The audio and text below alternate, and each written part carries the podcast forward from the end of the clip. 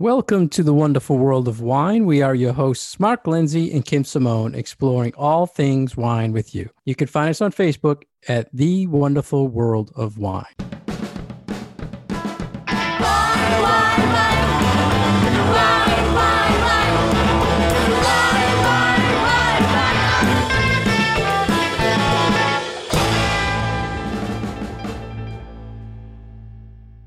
Hello again, everybody. Thanks for joining Kim and I today on The Wonderful World of Wine. We're here every week talking wine with you. How are you, Kim? I'm pretty good. How are you? I am well. Thank you. Great. Today, we want to start and talk to our listeners about bourbon barrel wine. And we have two articles. One was from pixwine.com and that one was why is bourbon based wine so popular? And then another one from wine business was saying is this bourbon wine thing a passing fad? I want to start right away kim asking you what is your take on these bourbon barrel aged wine? Well it's, it's interesting that they were both two articles about pretty much the same topic coming out at the same time because it's not like this is a brand new thing. We've had these wines on the market for years now. I want to say they started gaining in popularity maybe what, 5 years ago or so. So it's not like this is a new trend but it is starting to feel like maybe this is something that's here to stay. There seems to be still a lot of enthusiasm for this style. And frankly, I think that the wines that are produced, if you like that big, robust, really oak influenced style of red wine that has a lot of sweet fruit behind it. I think that this is a very, very popular style of wine for people who like that type of wine. And you're right, Kim. It's been out for a long time and it was a huge thing trending. And then lately it seemed to be, you know, they flooded the market. Everybody was coming out, every brand was coming out with one. And then it kind of went away for a while. Now I think they're trying to I don't know if they're trying to bring it back or they're saying it's still popular. I'm not really seeing it as popular. I think people are still reaching for it. I think one of the major things we have to talk about first is the oak barrel thing. So the mm-hmm. bourbon barrel thing. And not all of these wines are actually in bourbon barrels. So we talked in the past about the trick of oak aging and barrel aging. It could be just chips of the bourbon barrel. It could be the the sides of the barrel. It could be who knows. It, it, mm-hmm. There's no regulation on it, so you have to be a little careful on what it says it's aged in. And and a lot of people are branding these bourbon barrel wines on certain name brand products to get you to to lock in on it. I'm sure you've seen that, Kim, where mm-hmm. it's it's with a major brand. Right. The, fir- the first producer was actually a Fetzer based brand called a thousand stories and i believe it was just a zinfandel. And that's what i was kind of drawn into the the trend with was with that. And it sold very well at the time.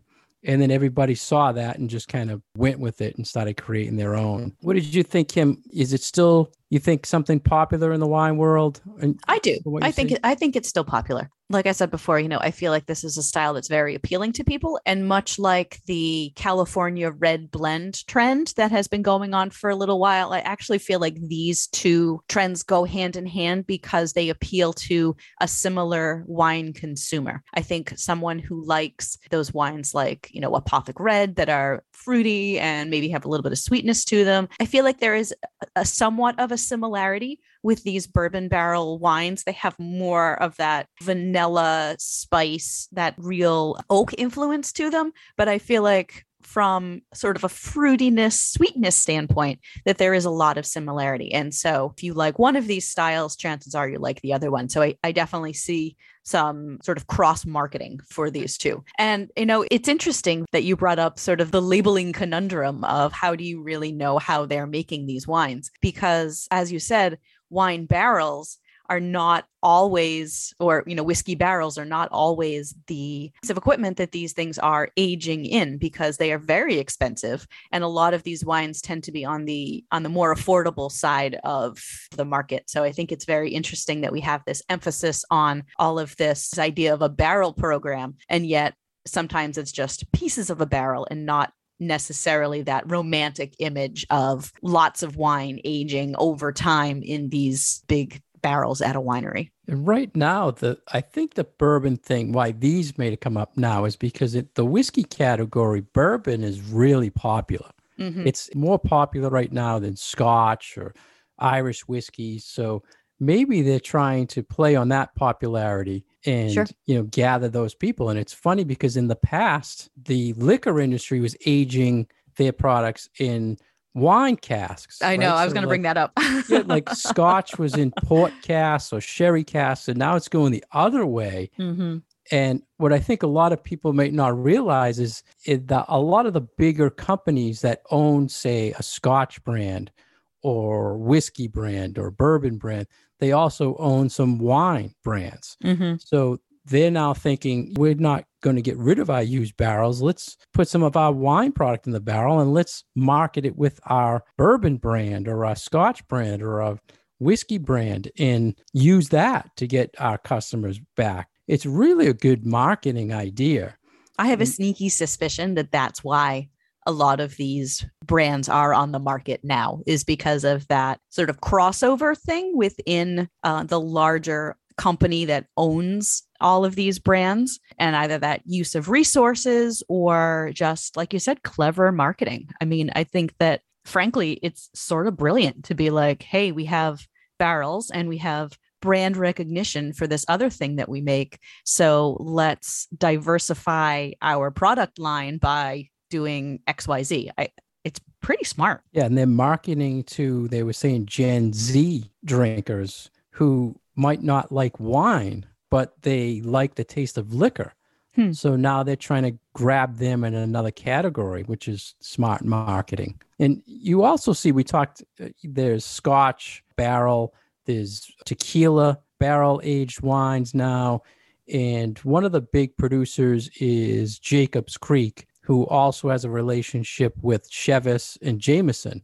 So they're putting those two names on the label. It's, mm-hmm. it's great marketing and that's so you... interesting because those are such i feel like f- forgive me for saying this but sort of old fashioned brands yeah you know yeah. sh- you know chivas is a brand that has been consumed by older generations i right. feel like and and to try to revitalize the brand by doing something creative and different with it and trying to introduce it to a younger generation is smart what did you think about the talk about these concerns of winemakers that it may be adding flavors to wine that tends to add alcohol because mm-hmm. I'm sure you've noticed and our listeners have noticed when you buy these bourbon barrel aged, most of them are high alcohol. Yeah. So that this idea that the wine will pull alcohol from the barrel. Right. Yeah. I don't know technically and from a science perspective what goes on there. I don't know how much alcohol can get absorbed by wood. I mean, obviously, we don't see this as an issue when barrels are reused for wine because they do tend to be the same style, same general alcohol content. So, I, and I think that's an interesting thing to think about. I've but, not seen them aged for a very long period of time. No, I, the most I've seen is maybe a year at the most. Yeah. But, but I imagine if it sat in there for a very extended amount of time, you could really suck up all the if there's any alcohol left yeah, in maybe. that barrel. Maybe. I mean, I this... certainly can notice the flavor differences. Right. And I personally like bourbon. So I I mean I'm not much uh I'm not really one who gravitates towards particularly oaky wines in general. And yet I like those flavors in whiskey. so I really like that like caramelly, vanilla, spicy, sort of sweet notes in bourbon. And when I have one of these bourbon barrel aged red wines, I I can taste it. I don't know if it's just that the uh, oh, what's the phrase I'm looking for? The power of suggestion uh, that that I should be experiencing these things, or if they're doing some other uh, manipulative magic to the wine to get those flavors in there. But I feel like it's there. Yeah, you definitely notice the aroma profile is different mm-hmm. for these wines for sure. They had a stat, Kim, that the US buys like 1.6 million cases or 20 million bottles of this product every year, which is. Yeah, I mean, so that, I mean, it, I feel like that's really significant for a style of wine that's only been around for eight, six years and they call it a spirits age category, which I never knew in hmm, wine. Hmm, yeah. And they, and they said if this category was a varietal, it would rank 14th yep. among the the list. So I mean that's pretty significant. Mm-hmm. And what's also interesting about this topic and this style of wine, it kind of refers back to a topic that we talked about. I don't remember if it was last show or a couple shows ago about the, this trend that it's not necessarily about the grape variety. It's not right, about the varietal right. wine, where it's like, okay, rosé is a category and people don't really care what the grapes are in that category. Red blends from the West Coast are a category. This is another one of those style categories that aren't necessarily tied to a specific grape variety, which that I feel is a bit of a sea change when it comes to the American wine drinking market. You know, this is the new thing for us. I mean, you know, unless you're talking about consumers who have always drunk European wines and and understand that it's the place and not necessarily the grape variety, but for the the majority of American wine consumers, you know, it's it's all about that variety on the label. So I think that this is a continuation of this greater trend which I think it's pretty cool. They were also saying the producers of these wines are saving a lot of money instead of using, say, new French oak barrels that cost $1,500, $2,000. They can use a used bourbon barrel, which costs like 100. dollars mm-hmm. So they can save a lot of money that way. And there was a stat saying 30 years ago, only 15% of spirits consumers were women. And now that number is higher. So women generally like wine as well. So they're trying to capture those people who've ventured into spirits more. Yep. And really capture what they drink for wine and blend them together. So again, all comes back to marketing and some great ideas. What do you think about food pairing with these wines, Kim? We're at the barbecue season. I've had this asked to me so many times, I and bet. it's marketed that way that these bourbon wines are perfect for barbecue. That's immediately where my mind would go. Yeah. Um, barbecue, burgers, anything off the grill, probably too heavy for, you know, fish off the grill, but probably even barbecue chicken would probably be fine. We do see a lot of smoke infused um, spice rubs and sauces and wet mops and you know things like that for putting on your food. Li- liquid smoke is pretty a pretty popular addition at my house to, to barbecue sauce. Yeah. So i can definitely see um, anything that is off the grill that has that smoky characteristic playing really nicely. I should look up some food pairings for bourbon and see if there's any crossover with what's recommended as far as food pairings that would go with these wines too.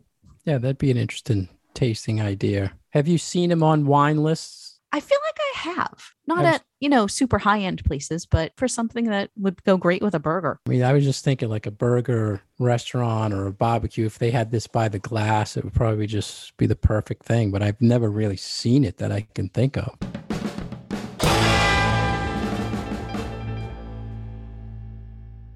You're listening to The Wonderful World of Wine, and we are your hosts, Mark and Kim. You can find us on Facebook at The Wonderful World of Wine for your questions and comments. More information about Mark, you can go to his website at franklinliquors.com.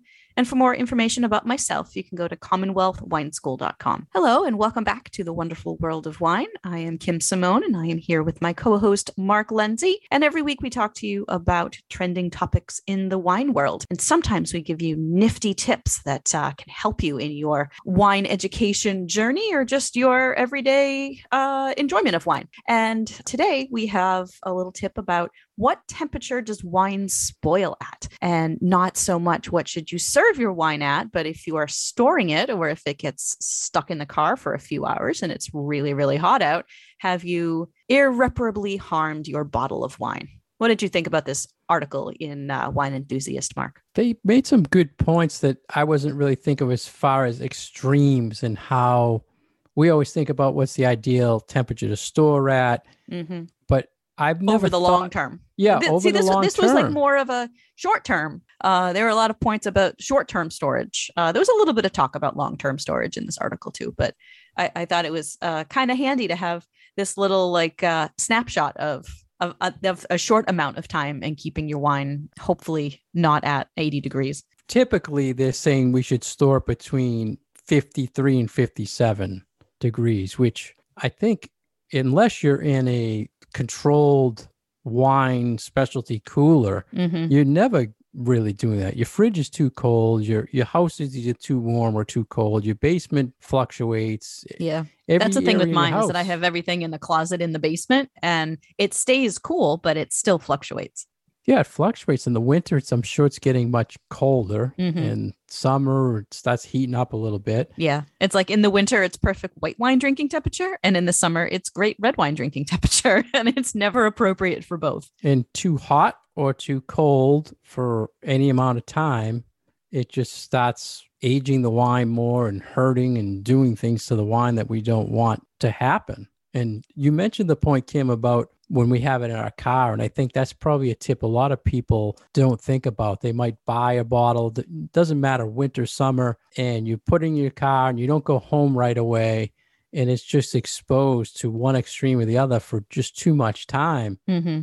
And it really hurts the wine. Talking about hurt, Kim, it's made a point saying better wine, better made wine tends to withstand extended temperatures more. Why do you think that? So I think that that is related to ageability. And there was an awful lot in this article about how what you're doing when you're exposing your bottle of wine to warmer than optimal temperatures. So we're not saying 80 degrees in the low 70s, maybe the mid 70s entire summer, that what you're doing is speeding up the aging process of the wine. So, so not one high, hot, extreme temperature. Just, no, no. Just... I think this was more like a longer term. If you just aren't if you don't have the capability to really store your wines in a place that keeps them at that lower temperature in the 50s, what's really going to happen is that what that wine should taste like in, say, five years, if it's stored in the high 50s, you're going to get it in a much shorter amount of time. And I think this just goes back to quality wines that are meant for aging will obviously last longer than something that doesn't have the structural components to stand up to that time in the bottle. And I think that that is what they're trying to get to is that a bottle with those structural components like high acid, like high tannins, a lot of fruit has enough guts to withstand these suboptimal storing conditions. I, I think is really what they were trying to get across here.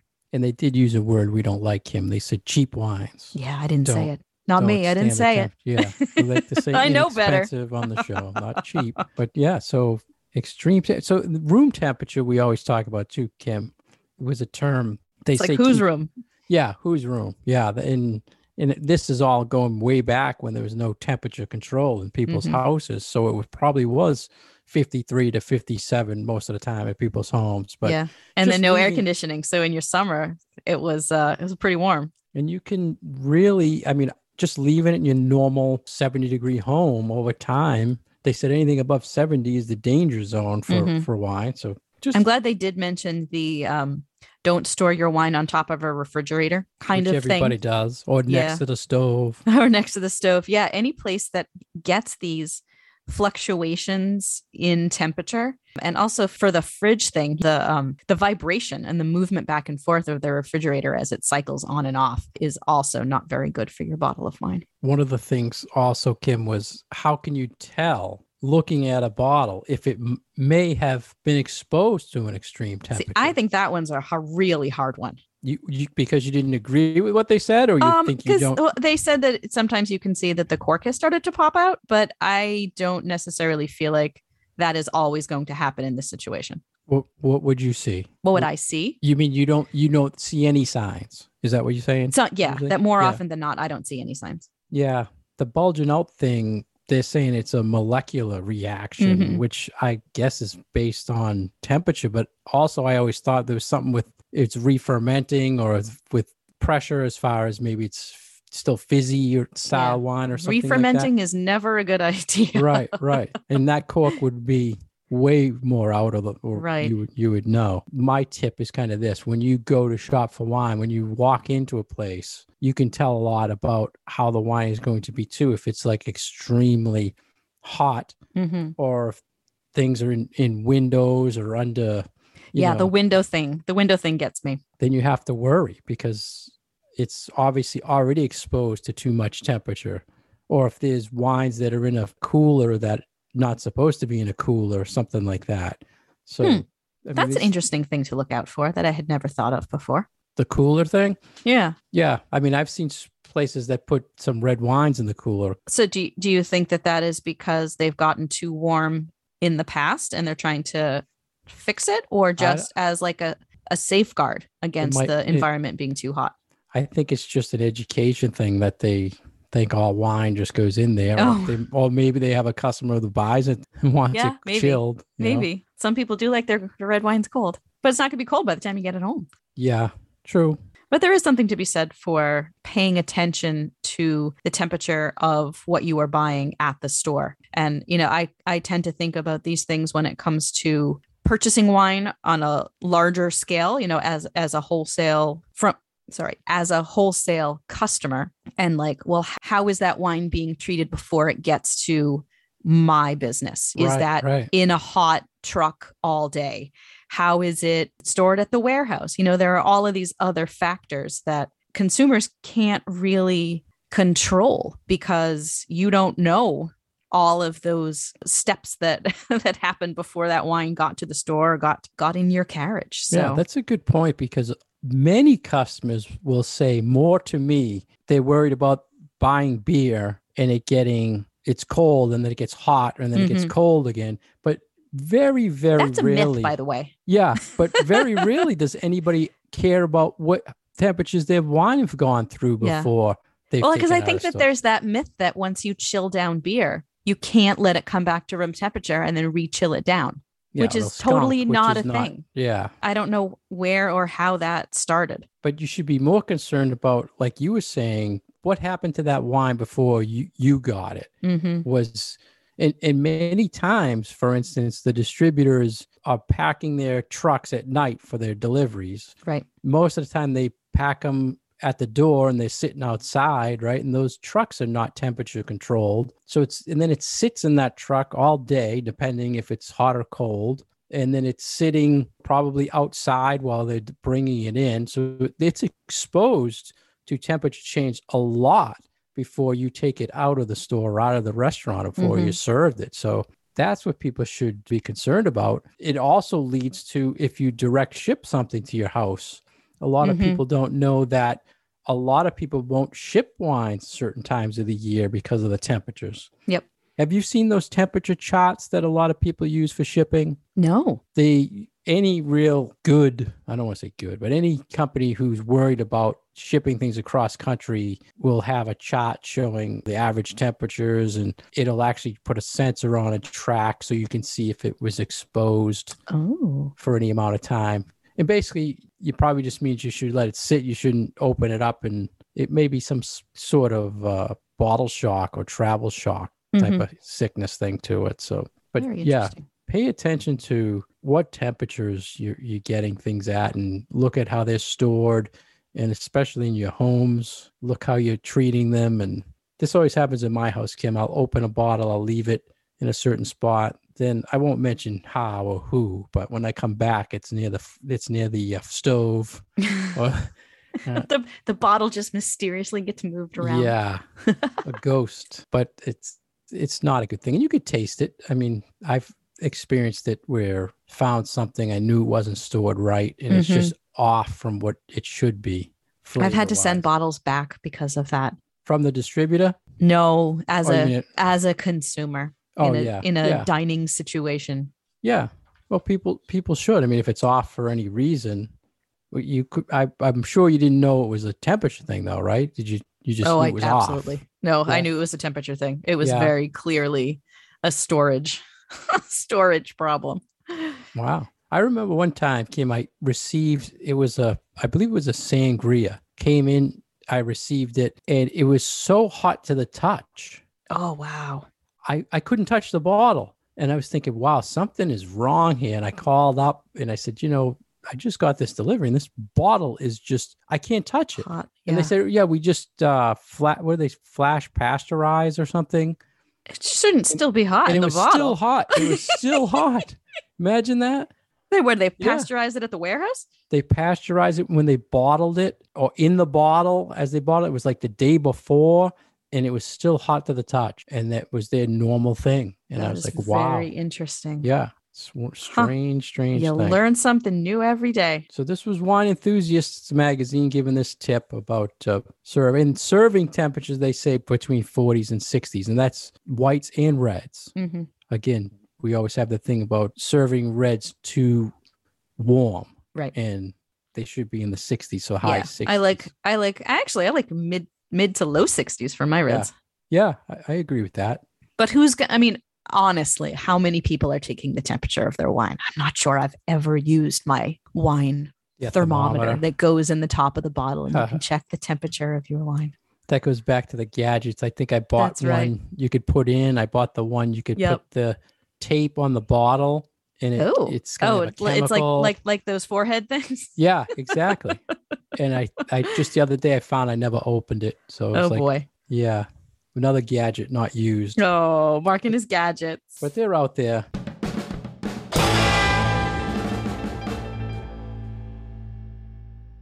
Thank you for joining us today on The Wonderful World of Wine. We have been your hosts, Mark Lindsay and Kim Simone. You can find us every week on Franklin Radio, WFPR 102.9, and on Facebook at The Wonderful World of Wine, where you can leave us your questions and comments. You can also find us on Twitter at Wine Education. Cheers. Wine, wine.